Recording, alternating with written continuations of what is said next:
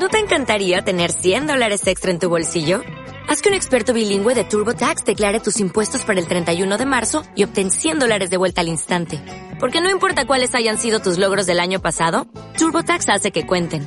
Obtén cien dólares de vuelta y tus impuestos con cien por ciento de precisión. Solo con Intuit TurboTax.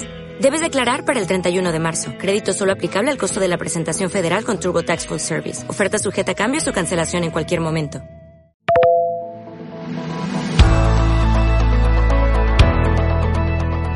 Saludos, ¿qué tal? Muy buenos días. Comienza aquí un nuevo miércoles y lo hace dentro de tu teléfono móvil en este podcast de información local. Te avanzamos contenidos desde ya porque hemos sabido que el Hospital Virgen Macarena ha tenido que aumentar el personal debido al fuerte repunte de la gripe durante este mes. Ha aumentado su plantilla en un total de sesenta y siete profesionales en urgencias, medicina interna y la U C I. Comenzamos. Sevilla Directo Actualidad. diecinueve de febrero de dos mil veinte. Es la Agencia Estatal de Meteorología la que nos ofrece los últimos datos en cuanto al tiempo y quien dio a más nos dice que parece que la primavera ya esté aquí. En pleno invierno vamos a tener una temperatura de hasta veintidós grados de máxima, siendo la sensación más calurosa en las horas centrales del día. La mínima se quedará en once grados. Se trata de una variable que va a permanecer así hasta bien entrada la semana que viene. Vamos con una página cargada de sucesos. Una mujer resultó herida ayer en Torreblanca por un tiroteo. La Policía Nacional se encuentra investigando un hecho ocurrido en uno de los barrios con más conflictos por tráfico de drogas.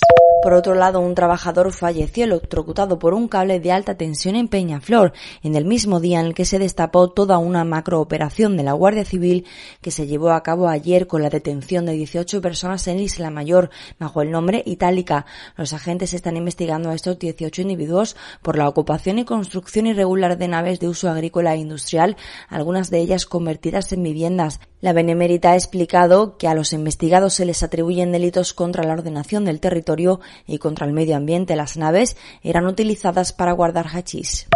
La Consejería de Salud de la Junta ha activado el protocolo por el contagio de un chico de cuarto de la ESO del Colegio Altair de Sevilla por meningitis.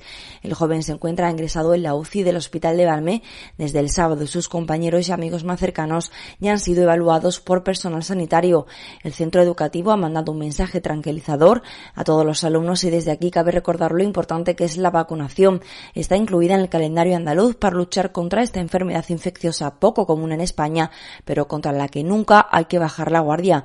La meningitis es una inflamación de la capa más superficial del cerebro, de la médula espinal. Las familias sevillanas y andaluzas que tengan que matricular por primera vez a un niño en un centro escolar en el periodo dos mil veinte a dos mil veintiuno o que quieran cambiar al menor de centro podrán elegir un colegio concertado. Es la principal novedad del nuevo decreto de escolarización aprobado por la Junta de Andalucía. Los criterios y baremos siguen priorizando el número de hermanos en el centro o la proximidad del domicilio o trabajo de los padres, además de las rentas menores de las familias. El decreto entra en vigor el uno de marzo, fecha en la que podrán comenzar a hacerse dichas matriculaciones.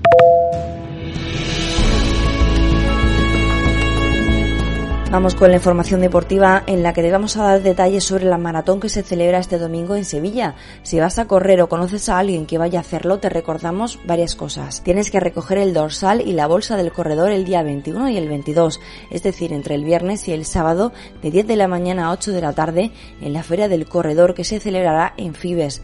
Hay que llevar el resguardo de la inscripción y el D N I y si recoges el de alguien debes acreditarlo con una copia de su documento de identidad firmado. Se trata de un trámite fundamental porque la organización ya ha comunicado que no se entregará dorsal ni bolsa del corredor el mismo día de la maratón.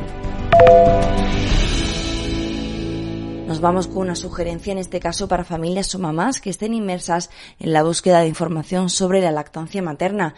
El colectivo La Leche, fundado a finales de los años noventa en Sevilla, acoge esta tarde una conferencia para ofrecerte las claves de una lactancia materna exitosa con la asesora Gina Negro. Será a las cinco y media de la tarde en el Centro Cívico El Tejar de los Mellizos, en Los Remedios, en la calle Santa Fe.